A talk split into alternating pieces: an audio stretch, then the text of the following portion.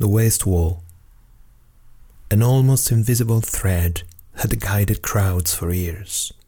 Rushing out from shelters and bunkers, they gathered here to eavesdrop winds and western whispers behind the wall. The firm back of the winter's hand halted them all before it. It didn't upturn the hourglass, nor did it shake and clean its clogged throat. The days were dust, the dust that was their house. Now none dares to speak to those who have chosen to forget and we all go with them. Dead men only speak a language of regret.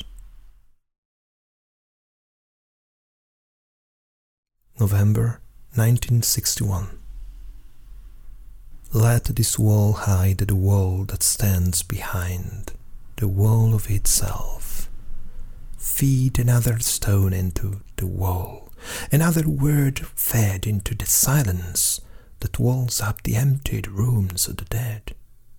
Most of the wall is centered about ourselves. It's up to us to believe it falls down in the end.